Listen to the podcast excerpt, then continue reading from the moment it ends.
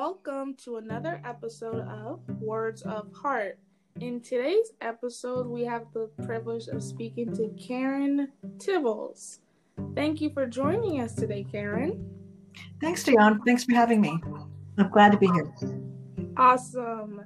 So, Karen, if you don't mind sharing a bit about yourself to my listeners, that would be great.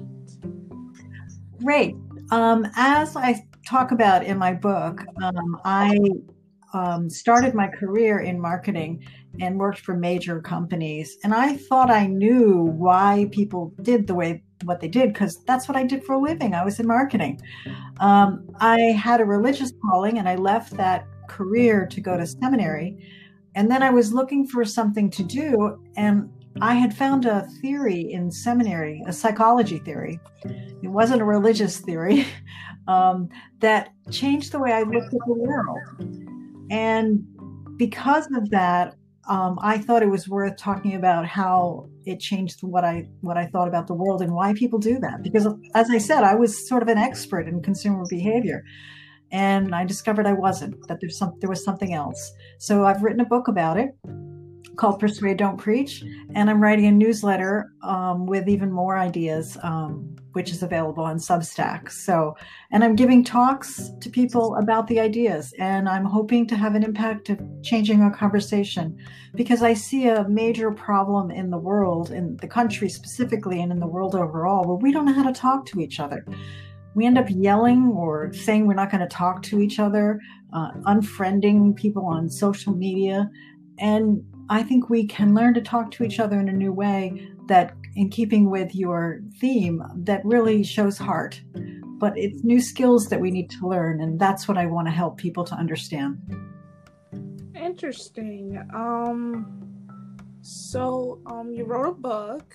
Um, what exactly inspired inspired that? I mean, obviously you touched a bit on it, but it's not like a simple concept. Oh, I'm just gonna write a book. Um, how did that exactly? How did you go about writing your book? If you don't mind me asking. Oh, sure. Um, well, as I said, I found this theory, which is called moral foundations theory, um, which is was uh, started by a gentleman by the name of Jonathan Haidt. He's a professor at NYU. And what he says is that we all, all humans, and by that all I mean across countries, across cultures, from indigenous cultures to advanced economies, all human beings have the same five moral foundations. Um, and it, I just heard him describe them as it's as if we have five taste buds on our tongue, and we all have the same five, but that doesn't mean we all like the same food. And so, what he says is that because we have different preferences for the different five moral foundations, they come up in different combinations. And that leads to our differences in culture. And there's in this country, there's two different patterns that happen most often. And, you know, there are a lot of individual variations. Not everybody fits the stereotype. But there's a liberal uh, pattern where people put much more importance on two of the moral foundations care and fairness, and a conservative pattern where they place really even importance on all five. They do place importance on care and fairness, not as much as liberals, but they also place importance on the other three, which are respect for authority, belonging to a group, and sacredness. And because they have about even importance across all five of those, it means they interact and they come out in funny, different ways, and you can't really predict what's going on. Um, I ran into this in my own family. Oh, so let me let me back up a sec. What happens is that the difference importance means that you end up with conflicts where people are conflicted about what's underneath the issue. So if you're talking about an issue, you're really probably having a conflict about the value that's underneath or the moral foundation. But we think it's a conflict about the issue. And as I started to say, I ran into this in my own family with an encounter I had with my last remaining aunt. Um, she was the last one alive. And I went to visit her one day, and she went on a rant about immigration. And at the time, her caregiver, who was from Poland, was sitting right there in the same room. And I got, I got mad. and I've never done this before, but I called her rude and I walked out and I never spoke to her again. She died 18 months later because I didn't call her and she didn't call me. And I didn't go to visit her. And what I think of now, now that I have this theory and I've been doing the work on it, is that we weren't really talking about immigration. We were talking about different values. And maybe for her, the value was the, the that she really loved this country, which is a belonging moral foundation, Haidt would say. And me, I was concerned about Jeannie, who was sitting in the corner, and I was concerned about her feelings. And so we were both talking immigration, but we had different values. And what I believe is that if we can be aware of the other values that the people have, then we can start talking about the values and not talk about the issue. The issue will resolve itself, I believe, if we start talking about the values underneath. And then once we start talking about the values and we can talk to the other person in a value that they have and, and is important to them, we can start to change each other's minds. So, for instance, for my aunt, if I had known what I know now, what I might have said to her was something like, Aunt Dot, you're talking about immigration. Does that mean that you love this country? And maybe I'm right, maybe I'm wrong, but I asked the question, right? Yeah. And I've surfaced this invisible thing, this value that we never talk about. We can have a conversation about the value. And I wouldn't have stormed out and I wouldn't have called her rude, even though she was. Um, and then I can move on to something that um, I I call reframing, which I got from some other researchers who I talk about in the book, where you take an issue that they care about, take an issue you care about, and you tie it to a value that they care about. And for instance, in this case, I might have said something like, Jeannie keep, you know, Jeannie works really hard to take good care of you. Wouldn't it be great if immigrants like Jeannie could come and stay in this country? Because she's really earned it, which is using a different moral foundation. She was in the um, belonging. I before was in the caring, and this is in the fairness moral foundation. And it's using a form of fairness that she probably would agree with. And even if she didn't agree with it, we still were having a conversation and we still were maintaining the relationship. So instead of breaking the relationship, we would have continued the relationship and continued the conversation. I wish I could have done that. And I didn't have the smarts to do it then, but I'm hoping that I can spread the message so that people can learn this technique and use these sorts of ways of talking to each other. And hopefully, as I talk about in my newsletter, mending those fractured relationships. Yeah, I can um, completely understand um, your point of view and your example with your aunt. Um, communication is highly important, and I find it um, just emphasize on what you spoke on about trying to figure out the root of the actual issue to figure out all the underlining pieces that come along with how this issue came to be and figuring out a common ground to it so that how the relationship is still intact i find that to be really important yeah, we don't give enough credit. We don't give enough attention to our relationships. We think it's okay to not talk to each to somebody if we disagree because we don't know how to do it.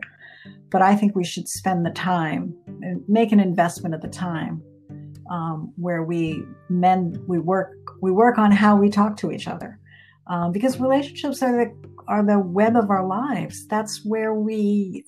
It, it's so much of our support, and if we don't give it enough attention, they will fall apart and that affects our mental health. I mean, we need our relationships in our lives.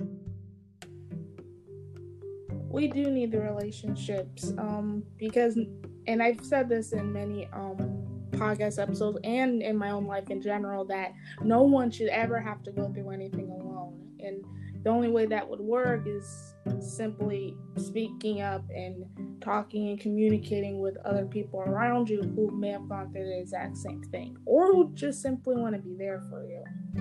Yeah, the hard part is when people are different and they haven't gone through the same thing. How do you talk to them? And that's where you have to do the work.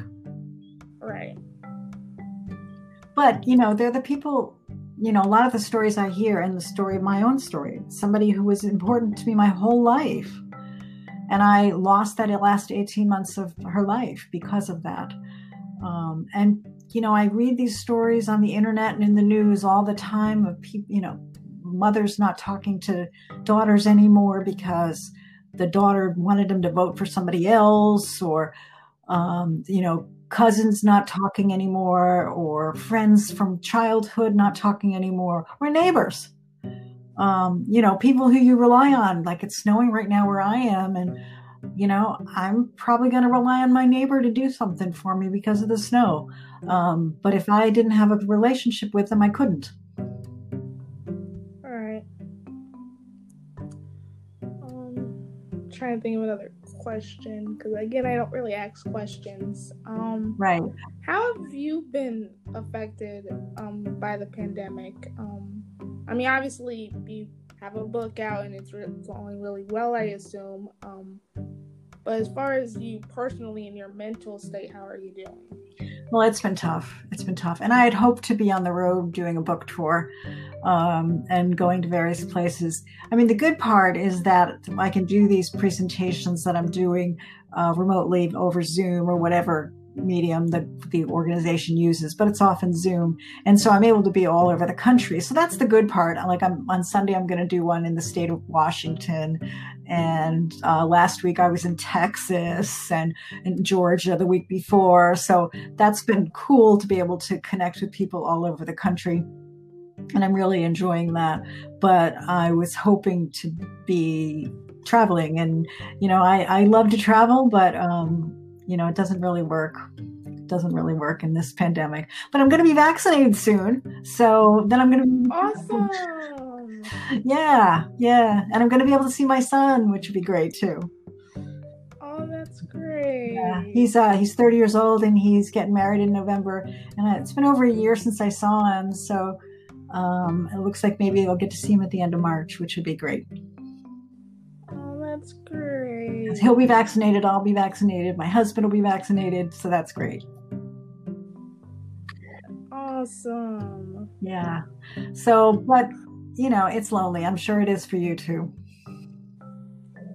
Yeah. Um, it I've definitely been affected by it. I don't touch on it as much, but I definitely been affected by it. Um, so far the only um contact I really had is with my family, um, which I'm perfectly okay with. Um, but as far as some people have no problem going out to like a little cocktail hour downtown or the movies. Me for one, I find it way too soon to be doing any massive socialization of any kind because many people aren't taking the necessary precautions. And for me, I'm of a higher risk because I have diabetes. So I don't want to have to, I mean, just to give you a little background, um, a year ago, at the start of the pandemic, which I guess technically would be January, which is when it truly got worse, um, I got diagnosed with diabetes. So the last thing I wanted was to wind up back in the hospital and be killed by this virus. So, um, wow, I definitely been um affected because um, I've been basically, I mean, I have the privilege of doing school online, luckily, but I've been really quarantining to my um household um pretty much since the pandemic started um and seeing my family maybe once a day and then obviously remaining to quarantine myself. So if i were to see them for a brief time and then continue to quarantine i think i'm i mean the virus unfortunately is out there but i feel like because i'm so self um isolated it's less likely to affect me. Right, right. But the problem is, is that you know the I think the data show that we're all pretty depressed because we're not connected with people. And to get back to the theme of my book and and the newsletter is we need we need people in our lives and you know we're right now we're substituting online relationships um, and as i said it's neat for me to be able to talk to people all around the country but we're we have a different kind of physical reaction when we're with somebody in person than we do when we're online. And the research shows that it, it's a higher rate of depression when we substitute online re, um, um, relationships for in person relationships. And that's one of the causes that's behind our political divide is the substitution of social media um, relationships. I'll put that in quote because they're not real, mostly real relationships. Um, but there's, we're substituting social media and online relationships for real relationships. Um, I was just writing something that's going to be in a newsletter in a week or two um, about how when a friend of mine had surgery, I went over and stayed with my friend when you know she needed somebody in the house for the first like three four days. I went and stayed. Um, and then she became a little bit more self sufficient and she could deal with people dropping in. So I left after, I don't know, three or four days. And some other friends, you know, would drop in for here and there. But, you know, your social media friends aren't going to do that. They can't. They're over in wherever, you know. Right. So having a friend in social media is very different than having a friend in real life. And, you know, we need to recognize that. And in my post that I just wrote, I put friends in quotation marks because it's not the same. They're not really they're not really friends. I mean, some of them may become friends, so there may be some exceptions. I don't want to make a blanket statement, but um, you know, social media is great by getting you connected with people you never would be connected with before, but it also has exacerbated our political divide. And we need to come up with a way to counteract it. And that's what i'm i'm just going to be writing about in the next few weeks about how to do that. Yeah i can um social media definitely has its um flaws. I can't argue with that. And it unfortunately projects this type of illusion that has a way of making us feel slightly insecure to an extent and also you can't really hug your computer screen like you can hug a person. Exactly. So we need that physical connection. Yes. So, um, so I have a bunch of questions that I'm putting in my newsletter, like, you know, how do you approach social media, and what do you think about when you think about how to spend time? Because, you know, we each only have 24 hours in a day. We can't get any more. We we all any less, and if we spend time on one thing, we're giving up something else. And if we spend time on social media, what are we giving up? And you know, I'm I've after writing this now, I'm trying to be mindful about how I spend my time and really say, you know, do I want to spend this time doing this? And uh, just today, I was like, no, I'm really not going to spend time doing this particular thing that I used to do every day. I'm going to do a day without that. right. Um. Well, Karen, um, we're getting pretty much close to our awesome con- end of our awesome conversation. Um, is there um anything you want to plug in, like where people can find your book? Are you writing another book? Absolutely. Um, so if you go to my website, persuadedon'tpreach.com, again, persuadedon'tpreach.com with no apostrophe in the don't, um, you're going to find links to my book and all the different places you can buy it, link to my newsletter, which is free. Um, and I'm also working on a new book about uh, mending fractured relationships, which is what the newsletter is about. So, and you'll see details of that. So, sign up for my newsletter, um, buy my book on Amazon or other places. And um, if you want me to come talk to your group, there's a way to contact me on my website. Awesome. Thank you, Karen, um, for joining me today. This was a really awesome conversation, and I feel many people are going to benefit from well, it. Well, thank you for the opportunity, Dion. I appreciate it. No problem. And to all my listeners, stay safe, stay healthy, and until next time.